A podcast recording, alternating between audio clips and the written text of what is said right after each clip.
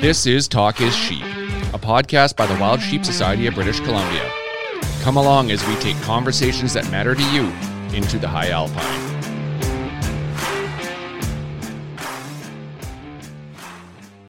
Mr. Peter Gucha, Director of Wild Sheep BC and Membership Chair. How's it going, brother?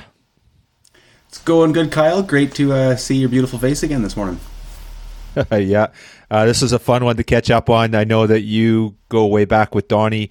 Uh, I've never had the pleasure and uh, didn't really know what to expect. I try and prep for these podcasts, but with Donnie, I didn't need to prep. I just let him talk. He's just the guy's a, a legend, and, and he does such a great job of communicating what he does and what we a lot of the things I feel as a hunter that I can't articulate. He does a great job of it. Yeah, you bet. Uh, he's he's you know he can definitely speak far more eloquently than, than I can myself, and, and even a little bit better than you. I might you know brave enough to say that right now. So hey, that's not. Um, yeah, no, he's a great representative for the hunting community and conservation community, I think, and um, and I think he got a lot of good points across here today, and it was a great pleasure to talk to him again. Yeah, absolutely. Um, and you got to be part of that Fraser River capture that first year. That was the big year. It was the big one. Um, and we haven't really ha- had that quite uh, impact and that presence since. But uh, yeah, very cool that you were part of that and got to see that and experience it. And uh, I have to admit, I'm pretty envious of, of your experience there. Oh, I know it was. Uh, it truly was a, a, a, something I'm very grateful for uh, to to be a part of that capture work. It's not something that everybody gets to get to go be a part of, and it's certainly something that it was a few years ago now, and it's it's led me to continue down the path that I'm on right now, which is to keep trying to get deeper and deeper into it and uh, try to do more and more. And um, when you've got someone like Donnie, who he was there as it gets into, he was there hunting.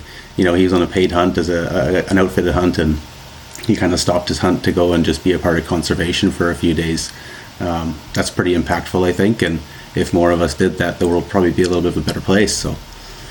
Yeah, well said. It's interesting too with Donnie. He talks about why people get involved with projects and why they support conservation. So for our listeners, pay attention to that because uh, I've never heard that perspective, and it makes a lot of sense. You know, it's talks about our you know our very existence as hunter gatherers and wanting to be out on the landscape and being part of conservation. You're doing that, so it's kind of our it's innate for us that are hunter gatherers to be doing that stuff. It's a really cool perspective. I've never heard that before, and as Donnie's so good at um, you know about telling these stories, he does a great job there too.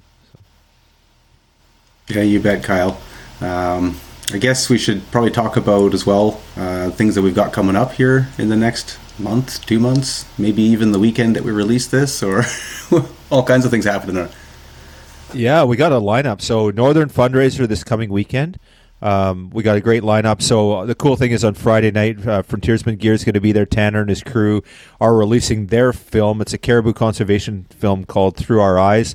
Uh, I got a sneak peek at that one uh, as uh, the society uh, was fortunate enough to be asked to be part of it. We've uh, given some financial support to that um, film, and it's it's an amazing film. So those that haven't seen it and you haven't seen it because it's not released yet, you got to see it. So we're gonna you're gonna see it at the Northern on the Friday night. We're gonna have it at our Kamloops convention on the Friday night, and then we'll have it at a number of our events. We'll have some pub nights and stuff like that throughout the year. So um, great film by Tanner and the crew. Um, he's got a really really uh, strong team behind him to put this together, and uh, just a great job there. So then Fast forward to March, we got our Kamloops convention, March 10th and 11th. Uh, that's going to be a good one. We're working really hard as a board on that, Pete, and I know you've been really involved in it. Uh, so Tom Foss is a keynote. That's great. Our our um, uh, life member breakfast is going to be bigger and better than ever before. We've got a ton of really cool things there. We're giving away a, a one of those Wild Sheep Foundation thin horn edition rifles. It's a Weatherby rifle. Um, it's got a carbon barrel. Um, just a, a, beautiful setup. It's kind of on a Mark V chassis, and we're giving that away to one lucky life member. So if you're a life member, you're automatically entered in the draw for that. And if you're at the dinner or breakfast, you get more chances to win. If you're upgrading to Monarch, even more chances to win. So somebody's going to be really happy with that kit. Yeah, you bet. It's so cool that we're we're able to start doing these types of things now, where we can give back to membership. I know we've been talking about it on the board for a number of years already, and uh, always trying to strike that balance of uh, the money that we're getting in, you know, we want to put that into conservation, but um, and we do a, a pretty d- darn good job of that, I think. And uh, it's also it's really nice that we can give something back to our membership because it's it's the guys and gals that make a make this group up. That's why we're we are where we are. So super exciting. And then also on membership, I will throw out uh, tentative date, or it's kind of in the in ink at this point. Actually, uh, April first is going to be the Spencer Spences Bridge sheep count this year. Um, we don't have a whole lot organized, but if you're interested in being a part of it, reach out to me uh, or Greg Rensmag as well. Uh, I'm sure he'll. I may be volunteering him too early, but reach out to him anyway as well, and he can give me shit for it. awesome. Uh, yeah, and then we got trade shows all across BC. So we're going to be there's a Victoria trade show that we'll be at. We'll publish all these dates, but come out and check us out, see what we're doing. Chat to us about wild sheep. We always do some cool giveaways, and uh, uh, if we can, we'll maybe do some podcasts at some of these. Uh, we've got the Fort St. John trade show in April. Uh, there's two in the Lower Mainland. So we got the um, what what are they? Is it there's one in Chilliwack, one in Abbey. I believe that's correct. Yeah, uh, and then I know there's also one in Kelowna mid-April sometime. Right. So, bunch of trade shows going on. We'll be out there and uh, talking about our conservation work, uh, selling memberships, doing giveaways, and uh, of course, there's tons of raffle tickets. We've got a really actually, I can I can throw this out there now. Uh, we got an exciting raffle that we're going to launch. So Precision Optics has backed us up on this, and a bunch of our sponsors have come to the tables, and we're giving away over fifty thousand dollars in rifles um, through donations through our raffle program. It's our Wild Sheep Super Rifle Raffle, WSSRR.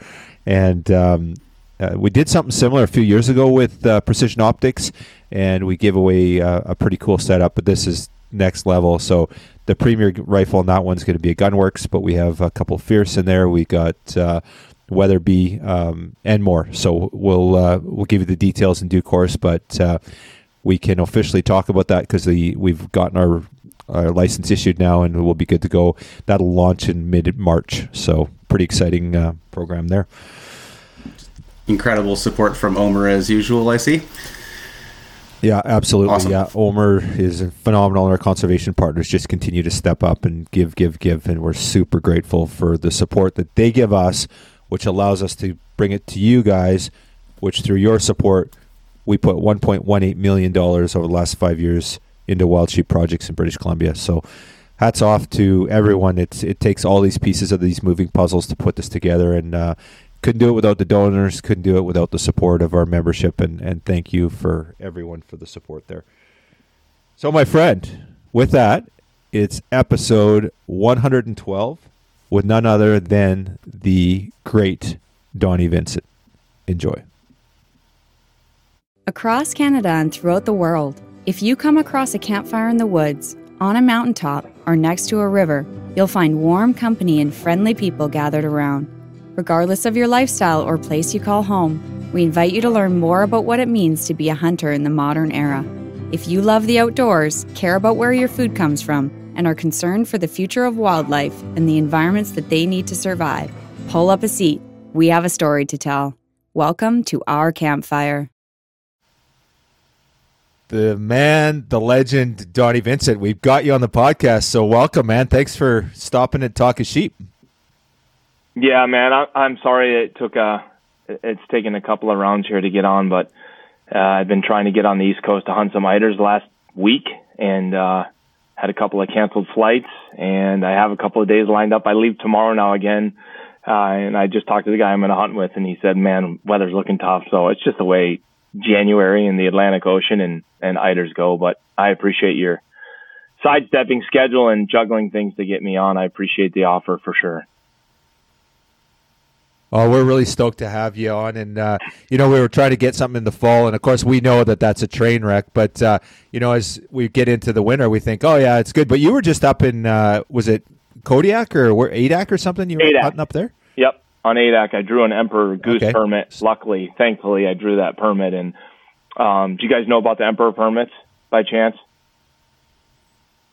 Not enough. No. Tell us about it. Okay, so the Emperor Goose is essentially the long and short of it. There's some ins and outs of this, but essentially, uh, season on the emperor goose. The emperor goose kind of looks like a baldy blue goose, if you will. Very, very pretty goose, but they have a white face. They have a bubblegum pink and baby blue bill. It almost looks cartoonish. Um, they have a white face, and the back of their necks is white. The, their throat is jet black, and then it goes into kind of a steel steel gray body where, where all their feathers are outlined lightly. It's a, maybe the prettiest goose. Obviously, that's up for distinction. Uh, even Canada's have you know their right, but um, the season closed around the mid 1980s, 1983, 1984, because the population took a major dip from um, over hunting and then more importantly over egg harvesting uh, on their on their breeding grounds and on their nesting grounds. And so they just opened up a new season for them four years ago, I believe, where they give out 20 tags a year. Residents of Alaska can shoot one a year, um, and about 100 uh, Alaska residents shoot one a year. And then for non-residents, they give out 20 tags, and you're allowed to shoot one, preferably a male, a year. And so I drew that tag, which is it, it's, for me. I'm a waterfowler. It's sick. It's awesome, and Adak is such a wild place. So, is that your first time hunting uh, on on the island there, or is it uh, you've been up there before that part of the world? One other time, um, we did a project up there for Benelli, uh, and we did a film called Winds of Adak, titled Winds of Adak, and we uh, hunted caribou, uh, some sea ducks, and then we hunted a little bit of ptarmigan up there. Benelli was releasing three firearms: the Lupo uh, bolt action rifle and 30 six, a uh, their A28 AU over under. They have an over under that was in 12 gauge. They were uh, uh, releasing it in 20 gauge, excuse me, and then they had a new Super Black Eagle 3. So uh, they basically came to me and, and my group here at Sick Manta and said, We want to release these three guns. We're tired of doing it commercially. We're tired of doing kind of infomercials. We're tired of just buying ad space in magazines. Of course, they do that stuff as well. They said, We want to tell a story around these three guns. We don't want them to be the um, highlight of the film. We want the wildlife and the wild place to be the highlight of the film. We just want the guns to be in the film. And so we went to Adak for I think 14 or 17 days and and uh, and filmed a grand adventure to highlight their three new weapon platforms.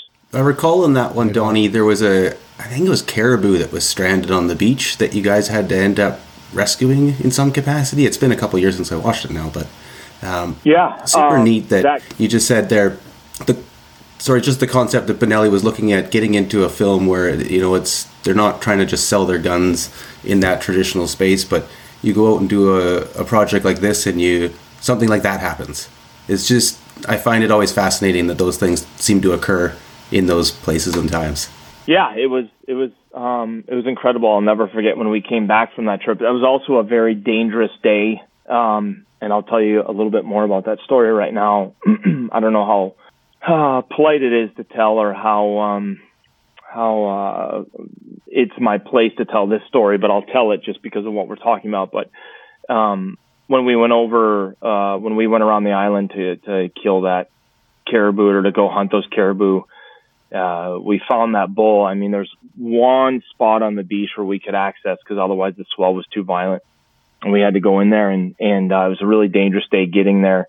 The the seas were just really, really steep and really unorganized. We were facing 20 foot waves the whole way there and the whole way home in the dark. And, and uh, we had an engine go down and it was just, it was all hands on deck. I'm a guy that gets, um, unfortunately, I get seasick sometimes. I've never, I've only actually had emesis once on a boat in Alaska in really big seas.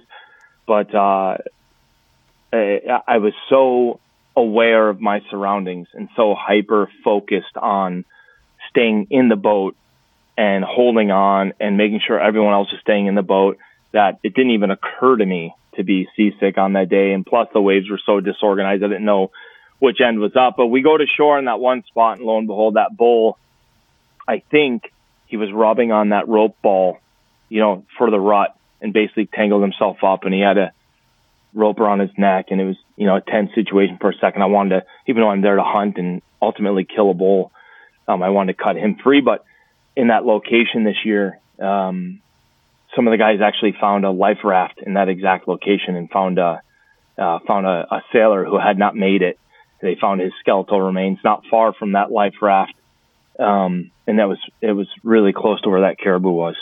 That's uh, that's pretty intense, eh? That um, is really poignant when you're out there, and you know, as hunters on the landscape, you know, we, you know, we're, we're always out there, but it's uh, not everybody comes back, right? It's uh, and when you see something like that, it's a, it's definitely a reminder. Yeah, the seas there, they're I've never seen anything like it. Uh, and the guys where I were with, uh, Corey Hennerdine and Scott, uh, two guys that uh, run the outfitting business there, and they they do a lot of stuff with scientists. Hunting is a very very small uh, portion of their business. They do much more with uh, U.S. Fish and Wildlife and with geological surveying, and and uh, they do a fair bit with bird watching things like that in the spring. But yeah, the it's just it's such big water. You have there's a trench there that basically goes from I don't know what it is, ten or twenty thousand feet deep, up to 500 feet deep, and then you have these extreme winds from the Bering Sea and the Pacific Ocean that are basically meeting in this little thin little strip and uh, and then you add in the current, the wind, and the shelf, and it's a mess. I didn't know which end was up that day. Literally, one moment we'd be skidding down a wave on our side, and the next moment we'd be getting plowed into the face of another wave to where we're watching the whole front of our boat is under the water, and then we ride that wave to the top, only to fall 15 or 20 feet I mean, literally just watch this boat fall and slam into the next wave, and then we do some variation of that all over again for hours on end. And yeah, it's just hyper aware, hyper hyper. Sounds like a great time. Excellent character. What was the outfitter? Were they? what, what was the outfitter doing? Were they or the, the boat captain? Were they freaking out, or were they pretty chill about it? That was just uh, operations normal, or were they pretty freaked out? That's a that's my telltale sign. When they're nervous, I'm nervous. Um, they were they were definitely not freaked out. Although we had two, we have two 250s on the boat, and we lost one. Um, a sensor had burned out. The engine was fine, but the sensor that tells you if water is in the gas was misreading itself. So it kept telling us that there was water in the fuel. So the engine kept shutting down because it was warning itself so it wouldn't blow up. Well, the sensor burned itself out. So we did all of this with one engine. And even though multiple times I looked in the cab because I wanted to stay out of the boat, Corey, he really encouraged us to be in the cab in case we were to capsize so that everyone would stay in and hopefully the boat would right itself. But just my, I don't know if it's my personality or who I am or what I wanted, but uh, myself and Kyle Nicolite, our director, um, we stayed outside and just kind of held onto these posts and you know just rode it out. But you know, Corey was definitely hyper focused on the situation. I could see how his body movements. There was no guff whatsoever. He was definitely totally focused. But you know, multiple times I watched him basically get launched out of his captain's chair, and he'd end up on the other side of the boat, and then he's having to crawl, literally vertically crawl like pull on chairs and things to get back to the wheel, which is just literally spinning around as we're getting bounced around. And he gets back to the wheel, and you know we're starting to address the next wave because we get caught in the wrong scenario, which we did a few times, not to his fault, but to the disorganization of the waves, right? Because we're not just going like this. The waves are coming from every different direction. The way I would describe it is if you were to go to your bathtub and instead of taking, you know, if you were to take your kid's boat and bring it all to one side of your bathtub and just kind of, you know, pulse the boat, you'd see these waves methodically go to the bathtub and then come back. But if you go to the center of that and just start making waves to all four corners, when they come back and they're all sloshing and disorganized, that's what we were in. Yeah, you can see why those Alaska King, uh, those Alaska fishermen end up uh, going capsizing all the time and ended up. It's. I think that's well, they say that's one of the most dangerous jobs in the world out there. Yes, and I believe that gentleman in the um, life raft that lost his life, unfortunately, I believe I believe he's a I believe that that raft is from a fisherman. Yeah, yeah, those guys are in their keep. Um, so back to uh, the emperor. Did you did you consume the thing? Was it was it worth the trip or what's what? Because uh, uh, I think protein by ounce might be a little bit high on that one bird. I'm thinking uh, cost wise. yeah, he is. He is definitely not getting eaten. I I eat everything I kill, but that guy is definitely uh, getting mounted before anything else. And um, I probably still could eat him. He's in the freezer. And uh, but yeah, I, he's he's just one that I went and I wanted to experience it. And you know, honestly, seeing them was was good enough for me. But I wanted to do it. I'm not patting myself on the back, but a lot of guys go there and they'll you know, they get one tag, especially if they're non-resident. And so they'll go there and land, let the geese land, and they'll literally take binoculars and look over the flock and pick out a big male, which I think is a really good thing. Wait for that male to kind of isolate himself and then basically like turkey shoot him, like just head shoot him, knock him down, go get him. So everything, you know, busting him up with a 12 gauge and everything. But the way I wanted to do it was classic. I wanted to shoot him on the wing coming into decoys or or pass shooting. I would shoot a pass shooting situation. I had a couple of pass shooting situations, and I flat out chickened out. I had hundreds of geese flying right over my head, but I couldn't tell. You know, when you're shooting hawkers or mallards or pintails or snow geese, you're just picking out legal birds, and you get to shoot two or three or seven or eight or ten, whatever it is, and you're just there's one and there's one, and but with but I only get one and if I cripple another, well, now I've killed two, and A, I've broken the law and affected the population. I really don't want to kill a female. But we did set it up. We did uh, three different sets, but we did set it up where they were coming into decoys, and it was spectacular. The the the ocean was absolutely pristine. We were on a rock beach where all the rocks are just polished, so smooth, and the water there is Caribbean green. I wrote about it in on Instagram that it's as though I was in a, a shipwreck situation because you know you see the these Caribbean islands where somebody is shipwrecked or stranded in the water is pristine, humans aren't there. That's what it's like there. When when when we're going in on the Zodiac and you're looking down, you can see the bottom in 50, 60 feet of water. You see the bottom plain as day, and, the mountains are all snow capped, and the volcanoes are snow capped, and there's big puffy clouds, and the sun as you well know, the sun stays really low this time of year, so the clouds are pinks and oranges in the morning, and it was snowing a little bit, and these geese came off, and we had um, we had I think uh, eight hand carved decoys, and then we had eight or so plastic decoys, and they just turned and came right in, and one of the birds isolated himself just naturally as how he was coming in, and I wanted to wing shoot him, and it looked like a fancy bird it looked like a big bird, and so I shot him, and it ended up being a perfect male specimen. And at the shot, he dropped. No other birds were hit. He's totally isolated about four or five feet away from the other flock. It was stunning. It was it was a stunning morning. Really dangerous to hunt there, and to be with Corey and just to have that kind of confidence and and uh, it's an amazing place. Awesome. Love hearing that passion, uh, Donnie. And so I want to talk a little bit about you know the your storytelling and um, very unique, like it, as, as, we all know, you come to know from you. But how, how important when you're selecting hunts and, and where you're going um, is that conservation piece and the messaging? How how important is that, or how many of it is like a bucket list hunt? Like, I, no, I just want to go and hunt this. Um, or is it always around the business and the storytelling? Let, us jump into that a little bit for us. Um, I that's an interesting question. Um, it's probably most always around the storytelling, but not in the sense of business wise. It's in the sense of almost if you think about um, looking at a painting.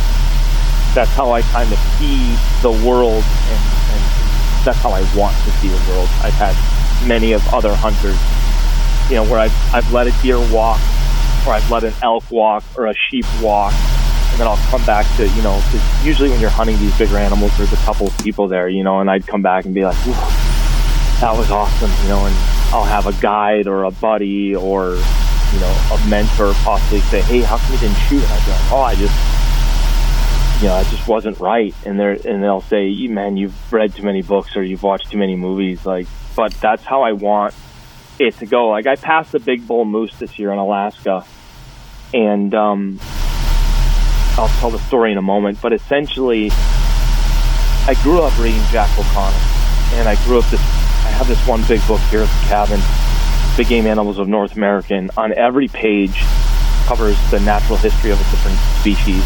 And when you begin that chapter, he has a painting. And I love the paintings because it shows the animals in the natural habitat. Not in all of them, but in a lot of them, if you look, really tiny, like up on a cliff or on the other side of a valley, you'll see, excuse me, the artist has hunters painted in there. And so I just love that. Like the Dall sheep. I fell in love with sheep when I was a kid. The Dall sheep. It's funny because Dall sheep, Dall sheep, Dall sheep. Not bighorn sheep, although they're amazing. And, and it's funny because Jack called them the greatest big game animal. Not bighorn sheep, uh, not desert bighorn sheep, not even stone sheep, which are. And I got to hunt stones, it's unbelievable. But Dall sheep are my favorite. If you said, even though it, you know, three hundred thousand dollars to hunt a bighorn, hundred thousand dollars to hunt a desert, fifty to hunt a stone, and twenty five to hunt a Dall. If you said you only had to hunt one species the rest of your life, it's absolutely the Dall. Just where they live, how they behave, and um, which is funny. I find that interesting now because I go back to that book, and the first animal in that book is the Dall sheep.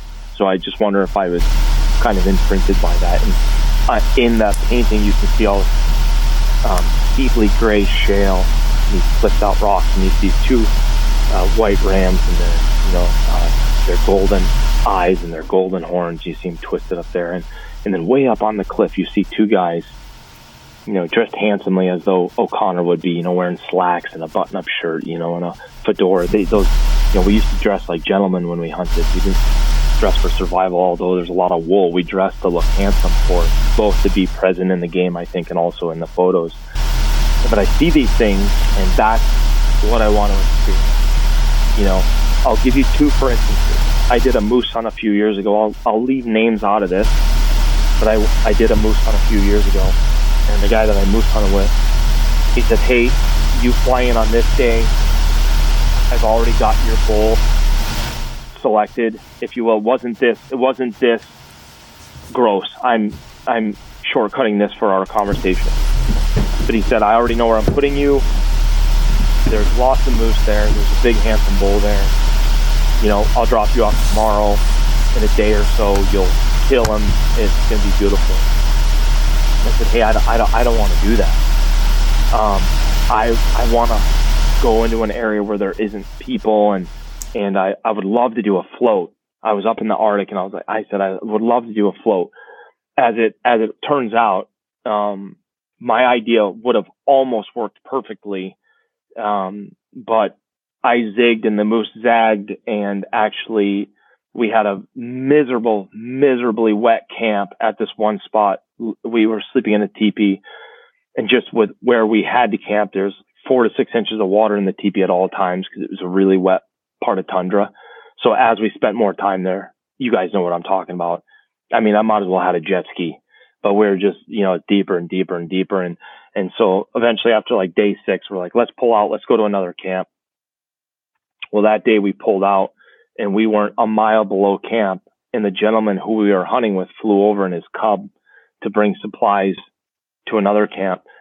And he mess he he messaged us and asked us how everything was going. We said it's great, you know. So we moved camps, and he's like, great. And then we got back to camp after the hunt, he said, hey, I want to show you something It's going to make you sick to your stomach. But there was you know, we had been calling in that camp and a real hammer of a bull had shown up in our camp when we were less than a mile down, down the river. But that, that's hunting. And, and then, um, I also found this huge black bear there and it was picture perfect.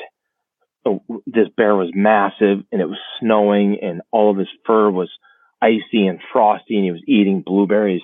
You guys know how they eat using their teeth as rakes, right? And they're just rake leaves and stems and berries. And you could just tell he was getting very near to denning, snowing where we were.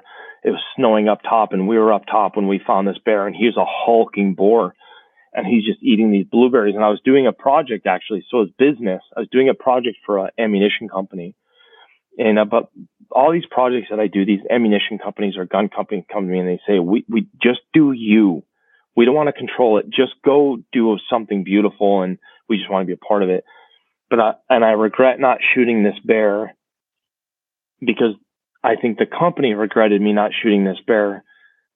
But on the other hand, I, I just made a decision. I was sitting there 100 yards away, He was broadside to me, eating berries. Had no idea we were there, and I could have just popped him, but I just thought he's so close to denning. He's a monster. He's old. If I don't shoot him, he's gonna make it another year. And I just thought, and then I also thought selfishly, if I shoot him, maybe I bump a moose out of this valley. But we all know truly how quiet a rifle is out there, right? We think when we shoot the rifle, it scares everything away for the next mile.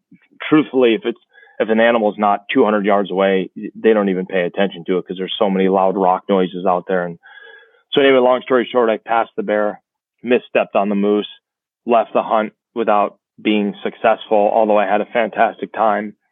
Um, and then fast forward to this year, I did a solo hunt in Alaska, had a beautiful hunt, uh, flew in with Jeremy Davis of Canoe Bay Outfitters, absolutely ridiculously talented. I almost said young man, even though he's older than me. Uh, he just is a very young, spirited man, and, and his wonderful wife Michelle and their kids uh, flew me in, and I hunted, hunted, hunted, hunted, hunted, and and uh, on the last day, I called in this bull, and I accidentally, we laugh about it now with my crew, but we accidentally bow hunted him. I had this high powered rifle, same ammunition company, calling this bull out. I misguessed his size, but instead of just shooting him at 150 yards in a wide open, I went down in the alders and stalked him, and we got to 15 yards. But at 15 yards, I couldn't see him. I could just hear him going. Whoa. He's sitting there, you know, you know how they do. He tickles, you know, and I'm sitting there with my rifle, and then I thought to myself, well, this is so stupid. Even if he walks out on camera, it's going to look like I shot a fuzzy piece of plywood. He's going to fill the whole, he's absolutely massive. And then, so I hike back up my glassing knob, and there he walks out at 300 yards, and he's bigger than life. Not only is he legal, he's a hammer.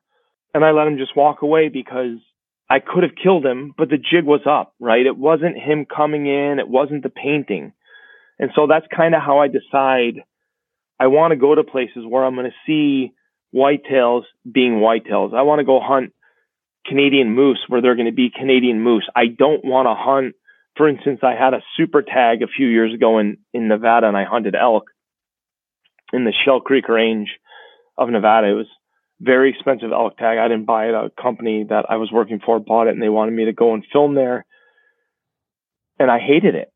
I hated it. There were hunters, even though there's only a few tags in this area, just a couple of tags, but every every hunter that had a tag had 30 guys working for him. I felt like I was the only one there that was by myself, and I hated it. And I kind of wrote about that, and I got a bunch of nasty messages from elk hunters. Elk hunters are a proud group; they really love chasing elk, and and uh, understandably, but I wanted to get away from the people. I wanted to see elk being elk. I wanted to see that natural movement you know, I didn't want to see side by sides and spotting scopes everywhere and Kuiu and Sitka. Like it literally looked like an ultralight hunting catalog had literally puked across this mountainside. I saw more Kuiu and Sitka than I saw, you know, brush. And um, it was it was intense, and I didn't like it at all. So when I'm choosing where I want to go, that that's what makes me kind of decide is lack of people, kind of scary factor and big factor, and the animals acting and behaving of their natural biology. Does that make sense? Yeah, yeah, it does. And you know, and that's the thing is there's a lot to be learned from that, you know, and you know what what is our motivation for hunting and we all have different drivers, right? Like uh, we're not all the same, you know, there's common themes and uh, and I guess that's the one thing that really stands out with you is your your storytelling. It's so unique in that perspective, and um, even you know i am a lifelong hunter and you know i have different motivations at different times but uh, you know it always makes me self-reflect when i when i your content i'm uh, always thinking oh yeah no why do i do this? And because lots of times i don't you know you it's just natural. You just go out and do what you do and you don't even think about it.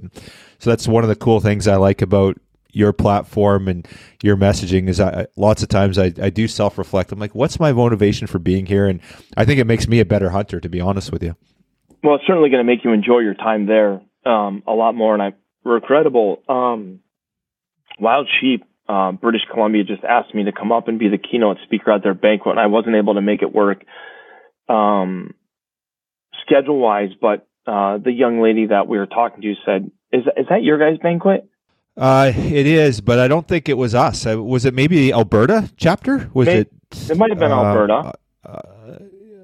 It might have been Right. Alberta, but anyway, It could have Um, been. I'm, they wanted me to come and speak about the um, slowing slowing time down when we hunt and really reflecting on little details. And I think that's if you're hunting with a slightly different purpose or even the same purpose, but you're willing to slow it down and you're willing to um, appreciate that the closer you become to something, the more interesting it becomes.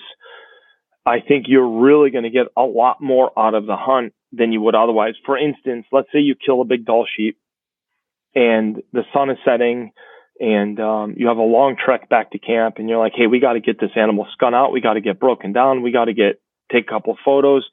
You know, we got to get in our packs. We got to death march this thing back to the mountain or back to our camp.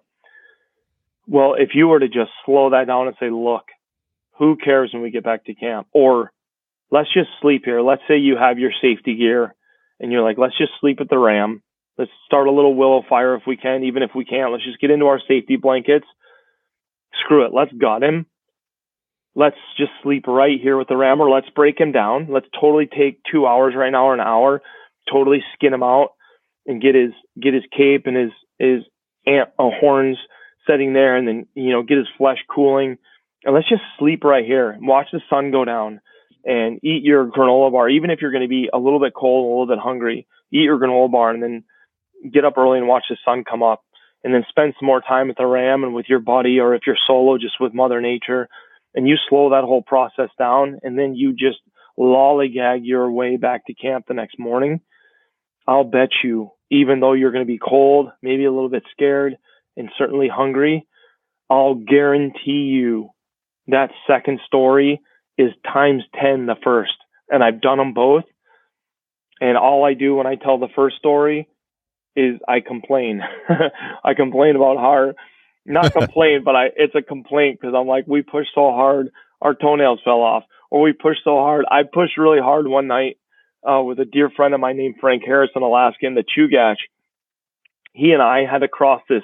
You guys both know what I'm talking about. It's a little stream, probably just a little bit too wide for a man to step across. Probably only two feet deep, two and a half feet deep, but going so fast you don't dare wade it, or you know you have to try something clever to get across. And so Frank and I had crossed this stream one night, hustling back to camp. Got to get back to camp. Got to get back to our sleep bags. And we hustled, hustled, hustled. I mean, we burned our calories down. We crossed this stream and it started pouring. You know, one of those mountain showers. That's like, I mean, pouring. And we look over with our headlamps. We turn our heads, look over, and we can see our tent guy wires are reflecting. We're 75, 100 yards from the tent, and we're sitting there looking at our tent. It's probably 2:30 in the morning, and it starts pouring rain. I kid you not. All of a sudden, I open my eyes, and it's probably 8:30 in the morning. He and I fell asleep in the pouring rain, not wearing rain gear, with a sheep on our back, literally sitting with our backpacks. We never even took our backpacks off. We're sitting with our backpacks on, holding it straight up, sound asleep in the pouring rain. We woke up. That's how tired we were. We fell asleep 75 yards from the tent. But I'll guarantee you, where he killed his ram was really, uh, really, really sketchy. So our goal was to try to get to the where we felt safe before sundown, and we did. But then it was from there to the tent was a very, very long distance. Whereas I argue, if we would have just stayed on that cliff top face, man, what a night we would have had. And we were right next to a big blueberry patch. We would have eaten blueberries and done jumping jacks and push-ups and argued and and told jokes. You know, every and it would have been awesome. Both both were awesome, but you get what I'm saying.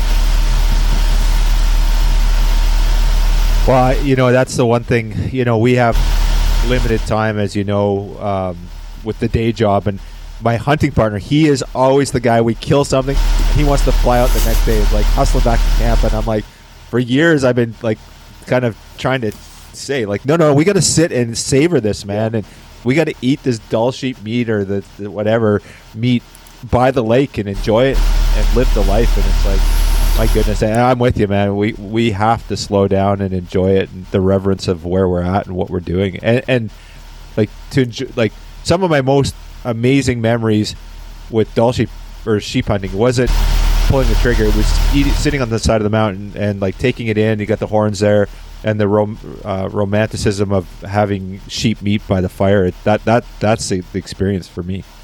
Yeah, same. I think pulling the trigger is, um, and it's not just cliche, but I think that's the least interesting part. I mean, being a really good marksman is interesting. Putting the animal down super quick is interesting. Knowing your rifle inside and out is very interesting. Um, but skinning the animal, feeling the cold of its meat and drying its meat, and then getting that awesome crust that you get on the meat after it's sat for 24 hours, and then fleshing the hide to where you get you know, hopefully it's a chilly enough morning. I like it when it's a chilly enough morning to where that fat starts to just almost kind of break off, you know, like you're getting that last quarter inch of flesh off and the fat's just breaking off and just slowing that stuff down. I, I hunted a few years ago with Tavis Molnar. Do you guys know Tavis from Arctic Red? Worked for him this year, Donnie. oh, you did? oh, that's awesome. Yeah, you bet. In my opinion, in my opinion, he's an awesome guy. Um, he loves the sheep. I love his uh, philosophies. He makes guys work for their rams, and I've hunted rams twice with Tavis, and I've not killed a ram yet. And I left happy as a clam. I passed one ram with a bow. Uh, he just wasn't the animal that I was looking for, and I wasn't I'm not a trophy hunter, although I am. But I wanted the ram that I passed was a eight year old, 36 inch classic looking Dall sheep, but I wanted one that was broomed or 12 years old or whatever. I don't care what he's going to score, but I wanted something older and gnarly. And um, so I passed that ram. But I, I just love Tavis. I think he's a fantastic pilot. Uh, I think he's got a wonderful family. I think he runs one of the best outfits in, in Canada. And, and um, I flew with his secondary pilot. his name Mark, Peter? Yeah, you bet. Do you know Mark? Mark.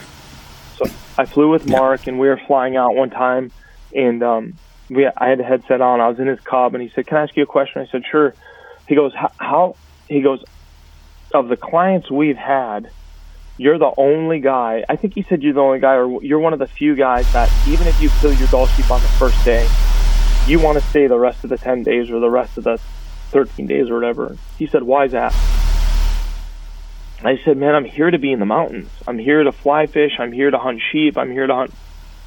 And I was with a good friend of Peter's and mine, Ben Storak, and so I'm I'm here to have dinner with Ben and have cowboy coffee with Ben and laugh with Ben and get dehydrated with Ben and get hungry with Ben and crash horses and uh, all we're just here to do things that make us feel alive and and uh, and and maybe even at times I forgot I was even sheep hunting, which is maybe why we didn't get a ram a couple of times. But we were working hard and just looking for the right ram. You know what I mean? And and uh, and Mark said that to me. He's like, "How come everyone always wants to fly home as soon as they get their animal?" And it's like it's as though they're just here for that animal, and then they need to check that box. But for me, nothing could be further from the truth, and I, I just want to savor that. I just want to savor that experience as much as possible. In fact, the more money that I make, let's just say, let's just say my money, my income is trending up, which we all hope it is, but let's just say all of us as my money trends up, my free time also tends to grow along with my bank account. And that's the only reason I want to grow my bank account. The only reason. Not ever to buy a Ferrari. The everything that I want to do is I want to hunt for longer in fewer places. I don't want to go fly fishing in 10 places. I want to go fly fishing in five places and I want to stay 10 times as long. That's what I want to do. I want to eat coconut with the locals. I want to go check out beaches that haven't been fished in a long time because nobody has time to, to do that. You know, and one time I was hunting with, um, again, our good friend Ben Storak. We've had fantastic hunts. We were having an awesome hunt for this big lion in his area at Arcadia Outfitters in, in the Fraser River Valley. And um, we were after this big lion. It was so physical. And Ben's like, he was paying accolades to me. He was being so nice. He's like, man, he's like, I don't know anyone else that I could do this with right now with you he's like, you are just eating up this, and we're post pulling. You guys know how hard that is, like going mid-thigh in the snow after this big lion and, and awesome experience. But when we when we killed that lion, Ben and I sat down and um, and we had just talked about uh, talking about life and talking about slowing things down and and uh, we had this lion dead on the ground and and I didn't I was I said, I don't know what to do now, Ben. Like, he doesn't have horns for us to admire. He doesn't have a giant set of antlers for us to admire, and we're looking at this beautiful, beautiful animal, and we're going to eat him. And mountain lion is absolutely fantastic, but you know, and we had Sam Soholt with us. Do you guys know who Sam Soholt is? The photographer out of South Dakota. Yeah. Wickedly soulful young man, really talented photographer. Uh, he was with us shooting that hunt, and he said, uh, he said, Donnie, you know, the old timers carried him out. And I looked over at Sam. I said, Are you kidding me? And he said, No. They. He said, even there was this older woman. I think he was saying in Northern California that used to be a lion hunter back in early 1900s, and he's like, There's, you know, she tells stories of carrying her lions out. So that gave us this perspective spending more time with this animal and more, more, uh, more discomfort of, of kind of like earning this keep and spending more time with this lion. And so you see these they came out really fancy, but there's these ridiculous photos of me carrying this lion, and and uh, and some people really love him, some people really hate him, but that's why we did that. And when I was telling Ben, like, this is so cool that we were able to slow this process down. And when Ben and I were talking about that, he told me about a hunter that he had that had booked a California bighorn hunt for an obscene amount of money because mm-hmm. that's how it, this has gone and he said he started hunting with the gentleman I think on Friday, and he said he kept noticing the guy kept looking at his watch, and finally Ben said, "Hey man, like why are you looking at your watch?" And he said, "Well, I have a I have a flight Monday morning at 8 a.m. to get out of here." And Ben's like, "Your hunt, I forget what they are, 10 or 14 days, right, Peter? 10 days or something like that." And um, and, and Ben's like, "You have a ten day hunt." He's like, "Yeah, but I got I got to be on that flight on Monday morning. Like, we got to kill that ram today, or at the very latest tomorrow morning, so I can be on my flight, so I can get out of here." And Ben told me that story, and we were talking over this lion. And I just thought, "No way, man, no way." Like, I'm the guy that you have to police escort out of your lodge because I'm staying into the next group. Yeah, no, I had I that same experience this year up at Arctic Red, Donnie, where I had. Uh, it's funny because I was just listening to you talk for the last little bit here and and going through, kind of sharing where you're at and, and your ethos around it all, and I got like quite the quite the variety this year. Having not didn't do a full season up there, but but had six weeks in and, and got to see the good and the bad of everything. And um, my most successful hunt and my least favorite hunt were the same hunt, right? Because we killed on day one, and the hind, and the hunter just wanted to go home and it was like, okay, well, and that was it. we did that. You know, caribou and moose were down by noon, and then I had a lot of work to do, but he just wanted to go home. And I and for me, I'm like you. I'm like just I want to be out there as much as I can. So um, had to work through that in my own, you know, just to myself, and that was it. He went his way, and I went mine, and I I feel that you know he probably missed out on some things. And uh, did you try? Yeah, I just like that you're that's your ethos. And pardon? Did you try to talk him out of it? Absolutely tried to talk him out. You know, there's other options there, right? There's always a chance of a wolverine or a wolf or just, you know, things that you'll never see, right? Moose ruts going on, caribou ruts going on. There's all kinds of great things you could you could experience in in a truly wild place and but he was just excited to get back home and that was it. Nope. Never. Not a chance. I would I would have uh, said let's go find the most insanely stupid bull moose and let's go sit on that Joker and watch him for 10 days and watch him just absolutely yep. bulldoze this valley. You betcha. So I, I, think, Donnie, when you were up in BC on one of your lion hunts, I don't know if it was the one where you're talking about where, and that by far, that is one of my favorite photos that you have of you coming out of the bush with that lion and that snow coming off you. Like, that's just, that's true Donnie Vincent, in my opinion, when I see that. And one of my favorite, you know, photos of you know an individual with their their quarry. So cool. But um, but with that, um, you know, you were on that uh, hunt with with Ben, and then you guys came over to the Fraser River project that we were doing the capture on. Peter was there. I, I didn't have the opportunity to make it. Um, can, and we actually have a film. It's called Transmission. The Wild Sheep Society BC was filming at the time, and you were in, you're in the film and you're featured in there and you're kind of emotional, I guess you could call it that, on uh, in one of the um, the scenes there. Can you talk a little bit about that experience and and um, sort of your thoughts on that and what that was like being there? Yeah, that was wicked. Um, that was the very best secondary prize to being there on a lion hunt. In fact, that just became our hunt. You know, we um, I went up there and booked a lion hunt with Ben.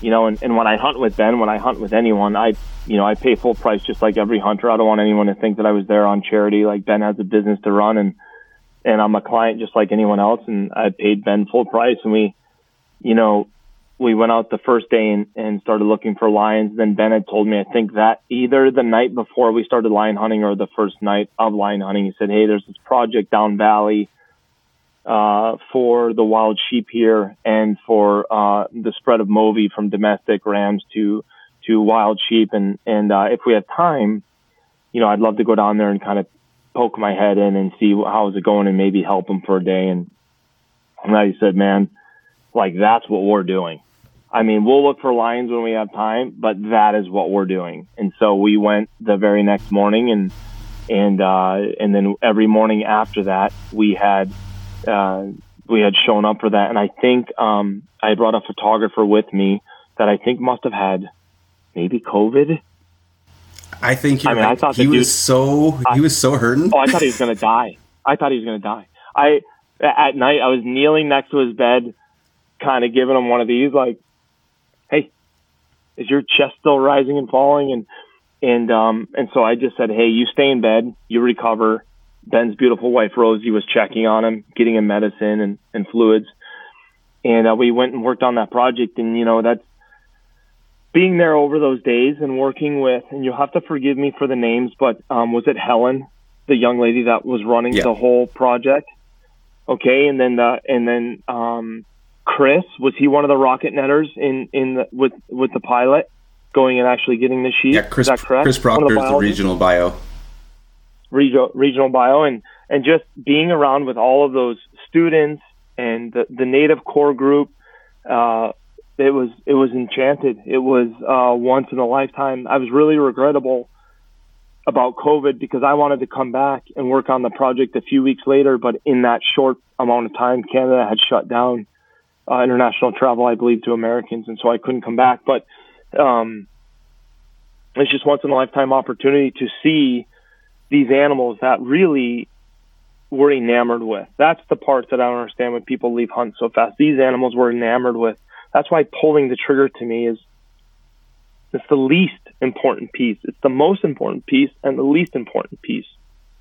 And so seeing these rams come in seeing these ewes come in and and uh, be sedated and have their their faces covered up with a with a blindfold so that they can calm down and you know and then we draw we draw a sample we take a nasal swab and um and and curate the sample and then see if we get a a plus or a negative and then you have this sheep this ewe or this ram who's shackled and we wait um peter was it 45 minutes something like that for a yeah it was about 45 that result? first year 45, and then we find out if she's he or she's positive. They get a bolt gun to the uh, back of the head, and um, and they lose their life because of the transmission of this uh, domestic sheep uh, disease, and and uh, it's just it's tough to see. You know, you don't want to see any animal go through this. You don't want to see any person go through this. But when you're when you're seeing this kind of um, yin and yang that happens between people and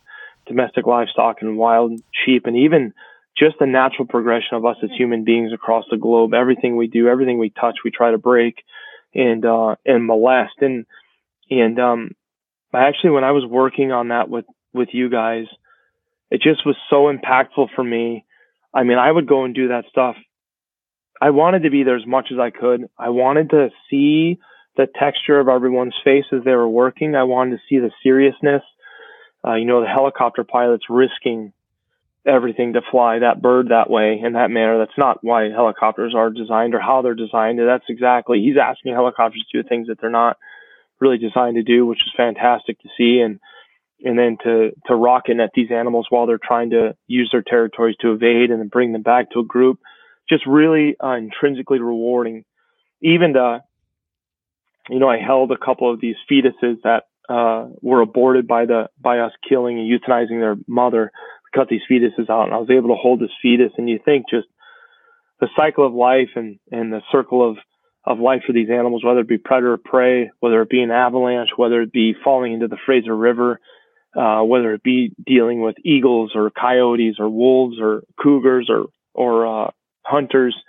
Um, it's just interesting to see this whole pinnacle of of death and, and life and this foray of existence all kind of culminate in that one afternoon or the, that one week, I should say. I totally forgot about lion hunting. I mean, I think we went on a couple of snowmobile, snowmobile rides, snow machine rides later on that week and half-half looked for a cat track, but really both Ben and I just, we couldn't wait to get back and, and see these sheep and work on the sheep. And really for me, it was both the sheep and the people. I loved seeing the students and I loved seeing Helen. She's, I mean, you want to talk about a brass tacks woman, like holy um, man alive, that she has she has made all of her own decisions and has kept her compass pointed in the right direction from it it it seems like about birth.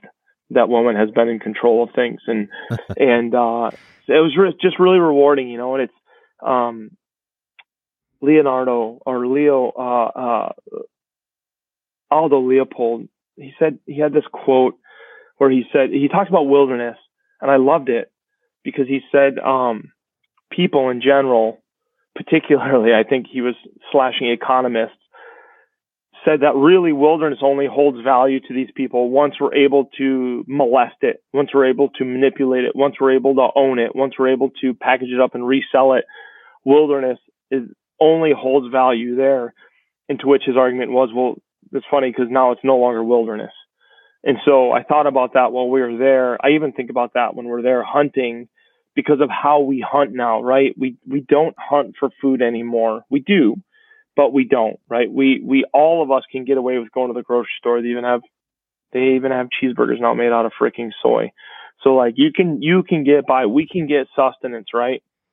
Without killing animals, but um, it's still this re- remembrance of what we were as an original people. It's before the advent of agriculture we were societies of hunters and gatherers. If that were to, if that would have perpetuated the way it was, if that, if we would have stayed in line with those, with that living style, that societal style of human beings, then hunting and gathering would be a great impact on us as a tribesman or a tribeswoman and how we kind of lived our lives and raised our babies and how many babies we raised. And, and so when, when we are sheep hunting, and being stewards of the land, much like we are with this Movi project, we're igniting those pieces of our DNA that bring us back to being hunters and gatherers. That's why it's so important to us and so misunderstood to people that don't really understand hunting or, or understand the achievement of putting ourselves in uncomfortable places to do things that when we hold onto a piece of fur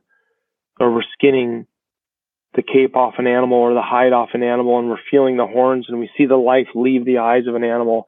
These are things that ignite us as a people as to who we are. And in the beginning, when I was younger, when I would just hunt for any, like I'd tell one of my buddies, like I'm going to Alaska. I have a bear tag. I have a seven mm. You know, my whole goal on this trip is to kill a bear with one shot. I remember having this conversation with a buddy of mine. I want to I want to kill a bear. I want to find the right bear. I want to kill him with one shot, and I'm going to skin him out. And I'm just it's dangerous where I'm going, and I, I kind of was setting this stage up as uh, man versus wild. And then I've told this story probably a thousand times. When the first bear walked past me, and I got really close to him, maybe 10, 20 yards, I saw his eyes, how a bear kind of looks at you, and I saw his paws on the rocks and the kelp. I saw his nostrils moving and I saw his teeth and he's pulling it. He's pulling skin off a pink salmon. And I didn't want to kill a bear then. Now that I was this close to him, I didn't, I didn't want to kill that bear anymore. I just wanted to be there with him in his ecosystem. And then I started to realize why we have Ducks Unlimited, why we have Wild Sheep Society, why we have um, Pheasants Forever, why we do all of these habitat projects, why we and initially I thought so we have more game.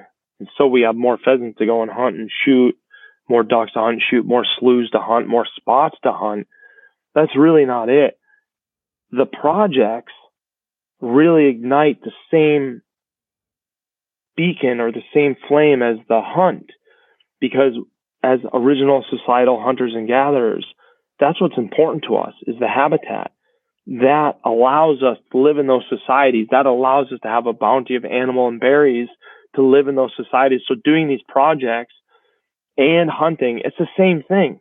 Whether you're the regional biologist like Chris or um, the veterinarian like Helen or a sheep hunter that hires Ben or or um, or the helicopter pilot, we're all doing these things because it ignites that little piece of our DNA that reminds us of who we were as a species. And now we've evolved into this. I don't know. I don't know what we are. Like, I don't know what New York City is. I don't know what LA is.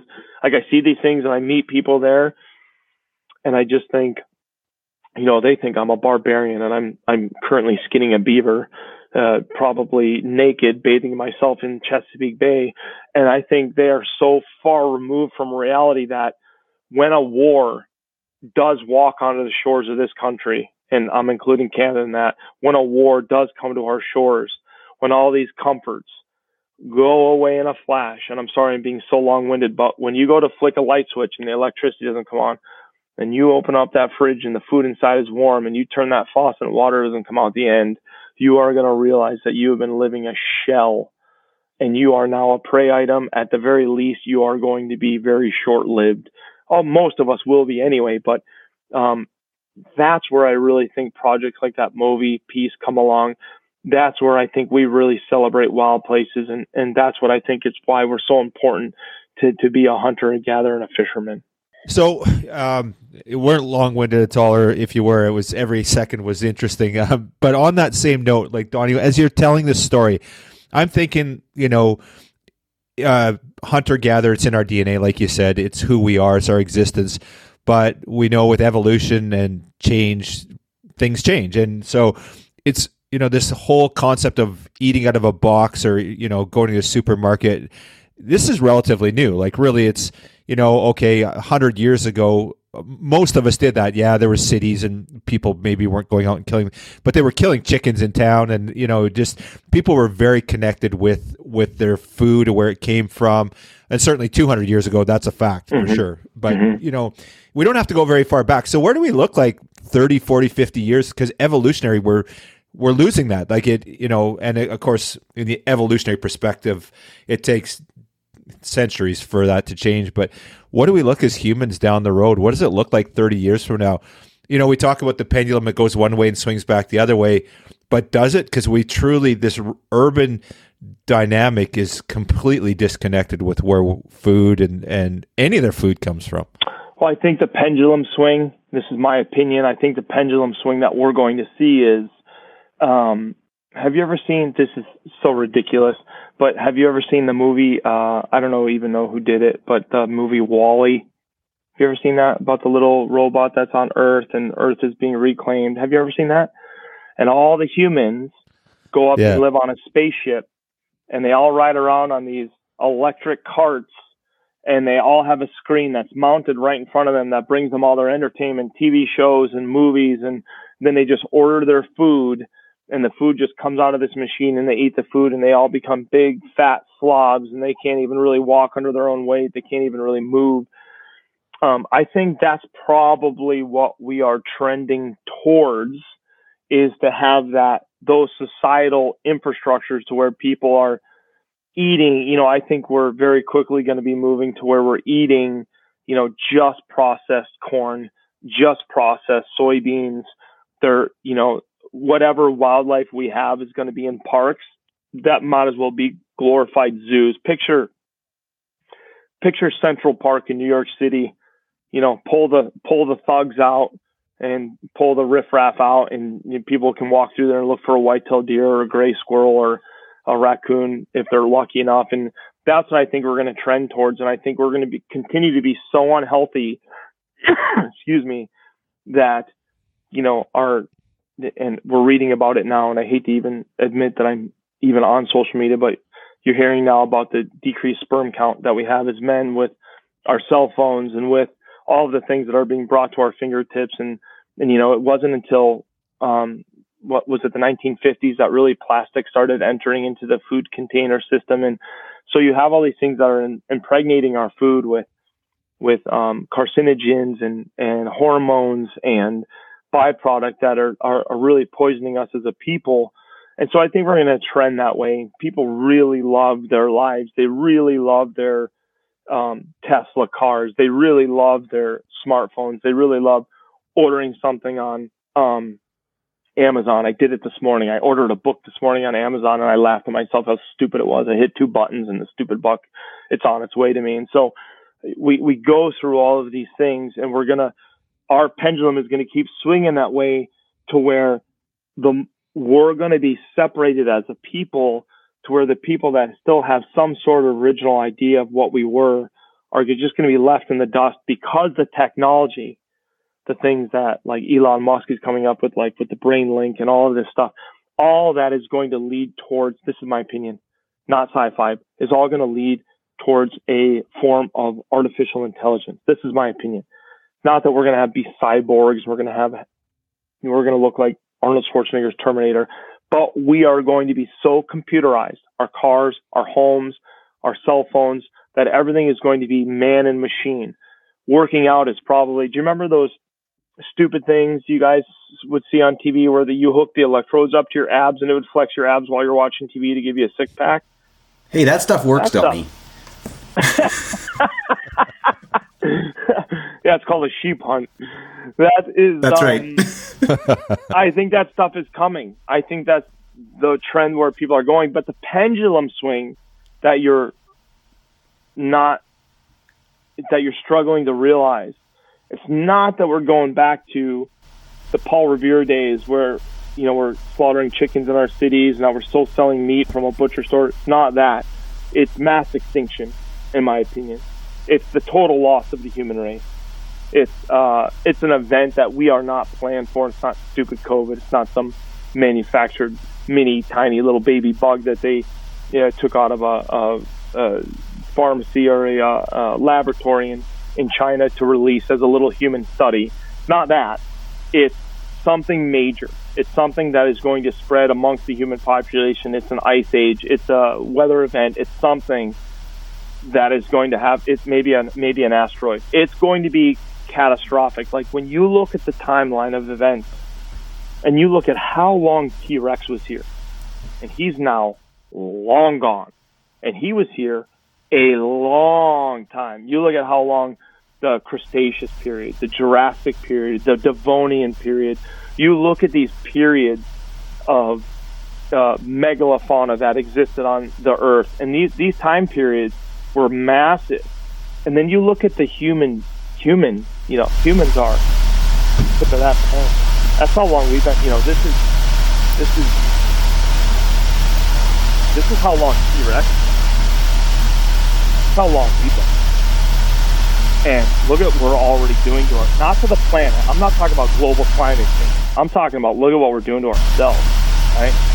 T-Rex died as a badass, lived as a badass. He had a tiny little brain, but it ripped you to shreds, run 30 miles an hour. It's a pretty amazing animal. We, outside of some fantastic, worldly, unworldly athletes and Navy SEALs and Green Berets and Delta Force guys and Canadian Special Forces and British Special Forces, outside of those cats, we are not an impressive group. And we're, I think we're going yeah. to keep trending that way. And who knows what's going to happen, of course. Maybe technology just continues. Um, you know, Joe Rogan uh, is often quoted saying, this, it's the best time to live right now. Like right now is the best time to be alive, best healthcare, best food. And I know what he's saying.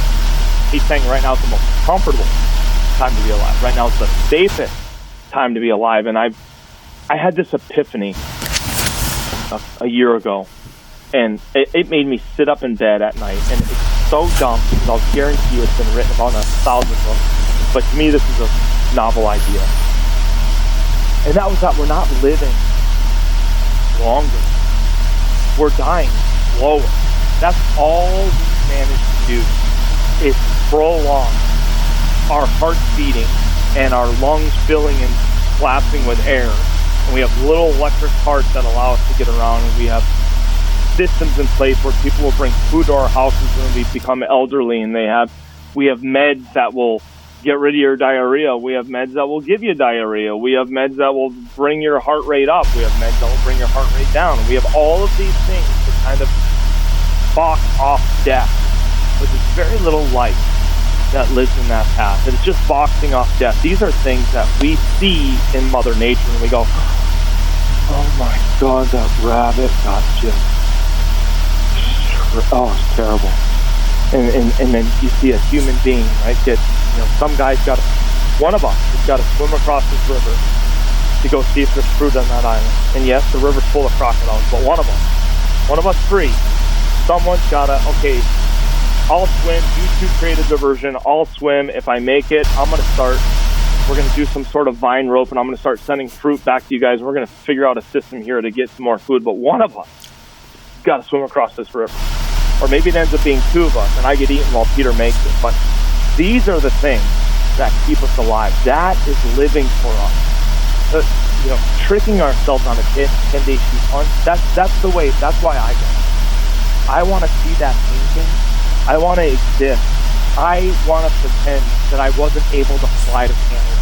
I want to pretend that I had to ride a horse to some train station. I had to take some train for two weeks out to British Columbia to where I had to meet up with a guy that I don't even know how in the hell I found out who this guy was, and he's going to go get our flour and our sugar, and we're going to put it on a pack train, and we're going to ride for two weeks. I want to travel for 60 days before I even get into sheep country.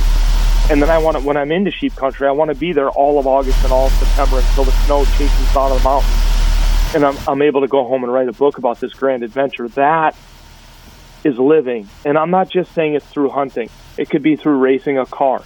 It could be through, excuse me, being a, a Navy SEAL or a Green Beret, however it is. Like there's all of these different categories where you can chase real existence, real pressure, real discomfort, real fear and you can channel these things and and you're really filling your life with a collection of stories trending towards the end but when we're blocking off all these death events with medication with all this health with all these different things that happen yes we're living to we're 90 or 95 or whatever but what was life like after 60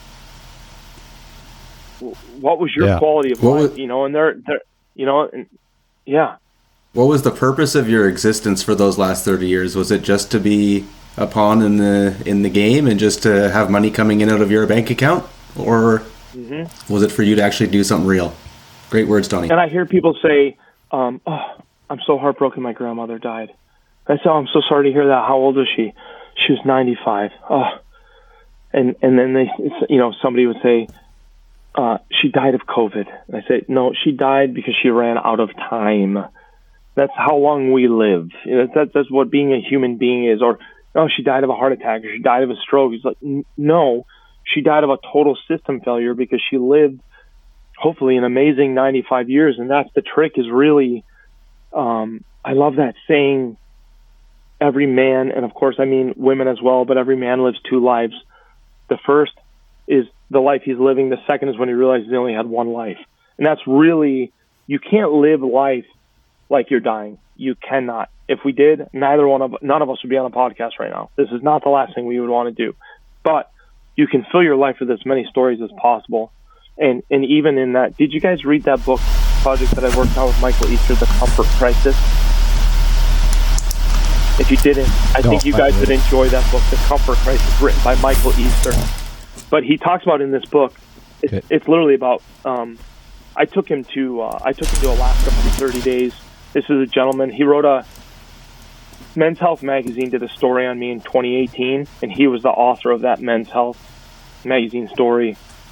And then after that story, he was so intrigued with this idea and a few other ideas with living a difficult life that he went out and wrote this book called The Comfort Crisis. He did a beautiful job. Um, but when I was with him and then also reading the book, I learned as much from him as he learned from me because he would ask me, "Hey, why do you go sheep hunting?" And I would tell him, and then he'd say, "Hey, do you want to know why the science says you go sheep hunting?" And I, yeah, I want to know. And basically, he pointed out that the more difficult something was, the more afraid you were, the more cold you were, the more calorie deficient you were, the more dehydrated you were, the more euphoria you felt, and the more alive you felt, and not only felt, but the more alive your body became, healthier, more vibrant, more brain function, literally you started to become by pushing your body down. You started to become the best human being you could, and um, so I learned a lot from him. But one of the things that he had in his book is that we have to learn to embrace boredom. Instead of throwing your headset on, instead of throwing earbuds in and listening to a book or listening to a song or watching a movie, embrace the quiet. Stare outside or stare at a wall or whatever it is. Like embrace that nothingness for a while, and then that makes everything else kind of come to life. It's just like being on a really long hunt. When you come home, you take a bite of pizza, you're like, "Oh, is this what pizza's been tasting like the whole time I've been gone?" You know, it just kind of blows you away. Or you drive a car with a radio. Have you guys ever done that? Um, like I would go do projects in the in Alaska for the U.S. Fish and Wildlife Service, and I'd live in a tent for like six months. And then after that six months, I'd get in a U.S. Fish and Wildlife truck and turn the key and turn the radio on, and you know Led Zeppelin would come on, and I'm like, do people know about this? I mean, this is and and you know when you go from hiking everywhere and then driving a boat around log jams and sweepers and strainers, and now now you get to just put a blinker on and turn on to Evergreen Street. You know, I'm thinking, oh, are other people doing this? You know, this is incredible, and so that's I think that's kind of the conundrum that we come from is when we were, you know, and I'll guarantee you the three of us would have been right there. You know, when we're hunters and gatherers, and then some guys like, hey, if we put this seed in the ground, freaking corn cob pops up over here, and it's going to pop up every year. We're like, that's pretty freaking amazing. And then it perpetuates into what yeah. it is today, right? And so um, I'll guarantee you everybody was on board in the beginning. Why wouldn't you be? You just came up with something that was you know, and we probably did some levels of cultivation. I should be a better historian, but we probably cultivated other things before blueberries or raspberries or whatever it is. We probably did some of these things, or we knew the animals were that that that kind of planted these things. So you know, let's say blue jays are responsible for planting blueberries. We probably really keep an eye on what the blue jays were doing to see where the next blueberry patch is going to be arising. So there's all sorts of yings and yangs. There's no no right way. There's no anti hunters aren't bad. Hunters aren't bad people that don't understand hunting aren't bad. Shutting down all of hunting isn't bad. Opening up all of hunting to everything in the world isn't bad. Like we have to look at nothing is bad. We have to just look at these are elements of of of interest. We need to talk about these things. We need to be more cognizant. We need to understand our wildlife and our wild places and who we are as human beings. God, I couldn't imagine not being a hunter or fisherman. I can't even fathom when I'm driving south, it, even when I see someone, you know, if you see somebody September 15th and they're, you know, at a football game, and you, you know, somehow you see this in your, and you guys are sheep hunting, and this gentleman or young lady's at a football game, I, I just can't even fathom wasting September 15th on a football game and not being outside. And you know but we're all different. We're all very very different. And and um, that's what i mean. It's everything is everyone wants to paint everything as black and white right now. And nothing nothing is black and white everything everything is in between.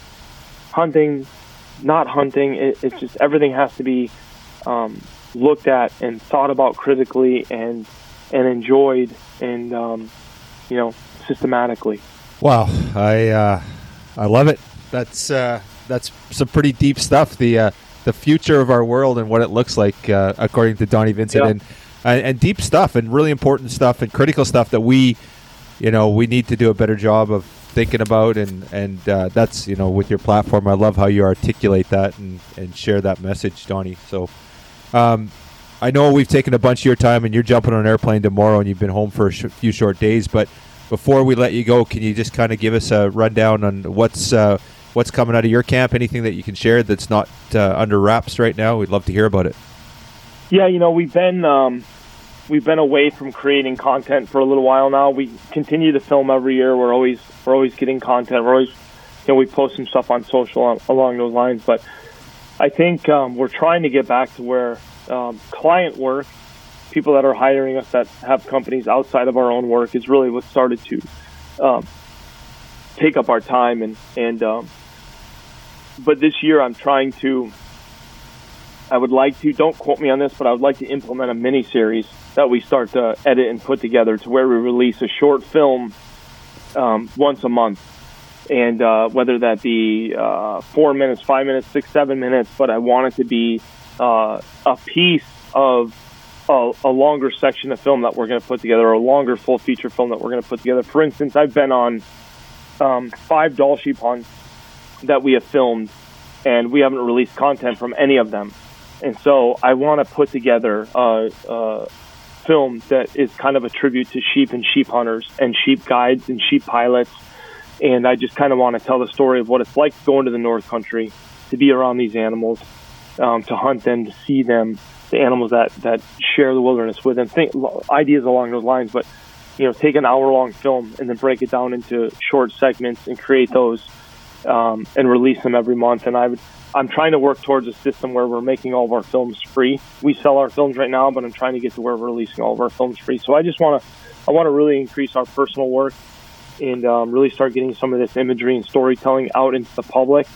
Um, and not cut back on our commercial work, but really start celebrating that stuff. And then for me as a hunter, there's just different things that I want to explore and do. But I've been um, I'm going to go up to Alaska again this next fall and maybe hunt moose and caribou. And, and um, I've been doing a, quite a bit more waterfowling. I grew up being a duck hunter, and I've been doing quite a bit more waterfowling, which I've really been enjoying. But um, and I'm actually coming back up to Canada um, this um, May, I think, to do a black bear hunt with my um, recurve. I've been hunting with traditional archery for the last two years now, uh, basically full time. I've done a couple of gun hunts um, and I've done one compound bow hunt, but I've been hunting. Do you guys know who Flip Pallot is? Look him up if you don't. He's a professional fly fisherman out of the Florida Keys. He's an amazing man. But he made a self bow with Clay Hayes out of Osage orange and um, and black tip reef shark skin.